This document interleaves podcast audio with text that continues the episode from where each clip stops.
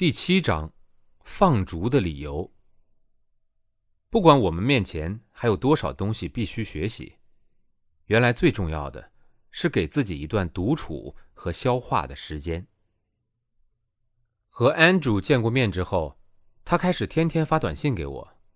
刚开始只是一天一封，很简单的问好。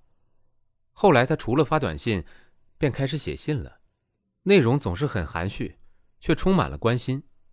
我知道他喜欢我，只要我有任何问题，他一定马上回复，速度很快，很惊人。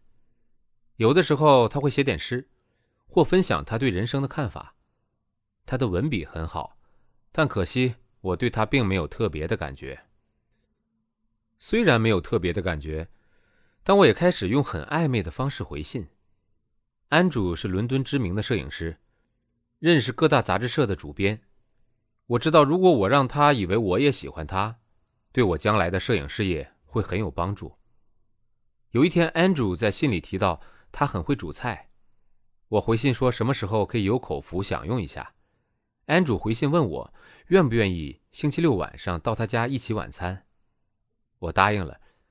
Joanne 却紧张的脸色发白。星期六晚上要去男人家里吃饭是件很危险的事情，Joanne 说道。我笑了，乐不可支。Andrew 那温文儒雅的样子，我总觉得我比他要危险多了。我在傍晚的时候抵达他家附近的火车站，我提早到了，打电话给他，只听到电话那头他忙得手忙脚乱。他说他刚洗完澡，头发还是湿的。我于是在火车站附近闲逛。不久后，我看到他朝我走过来，脸上挂着一贯的腼腆笑容。金发在夕阳下面闪闪发光。他走上前亲吻我的脸颊，我笑着问他头发状况如何。他像个小男孩一样手足无措地抓了抓自己的头发，傻笑。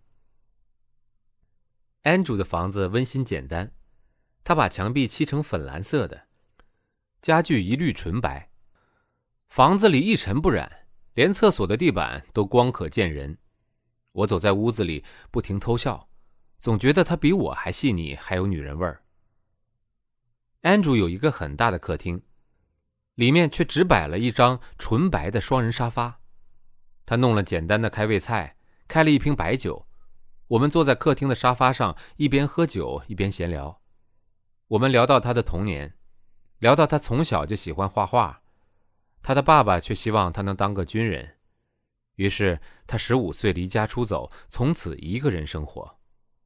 Andrew 拖到九点才开始弄晚餐，他弄了香喷喷的烤羊肉。十点半左右，我吃完盘子里最后一块羊肉，跟他说我该走了。他说他不想让我走，但我很坚持我要离开。星光下，他陪我走到了火车站，走到一半，他突然握住我的手，我没说什么。等火车的时候。他又说服我留下，我说不行。然后他低头要吻我，我却把脸撇开了。他愣了愣，望着我，表情很惊慌。可不可以告诉我你到底在想什么呢？安主问道。我看着自己的双脚，闷不吭声。我总不能说，我其实不喜欢你。我会来吃饭，来跟你打情骂俏，只是因为我希望你帮我介绍工作。所以我不能跟你接吻，更不能跟你上床。看我闷不吭声，安主更加无助了。他抓我的手微微颤抖。火车来了，我跳上车。我突然觉得好伤感。接下来的一个星期，安主仿佛消失了。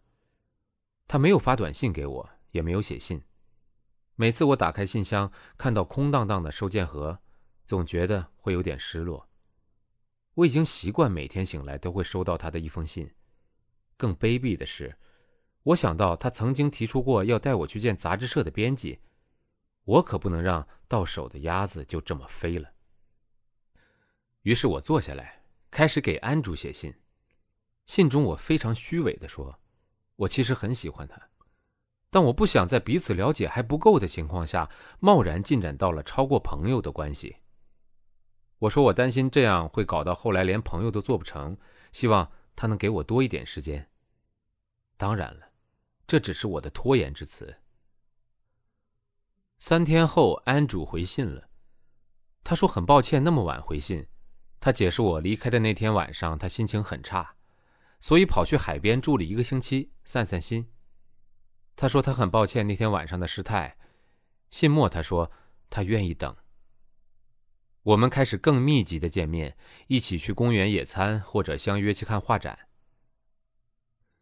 Andrew 是个很浪漫的人，每次见面他都别出心裁的规划，常常带我去特别的餐厅吃美食，或者去河边的酒吧看夜景。在他的陪伴下，我慢慢见识到了伦敦最美、最有品味的部分。有时我也会在工作室里帮着他工作。一窥伦敦顶级广告的拍摄阵容。本章节演播告一段落了。但愿您能喜欢，喜欢的话就关注、收藏并分享。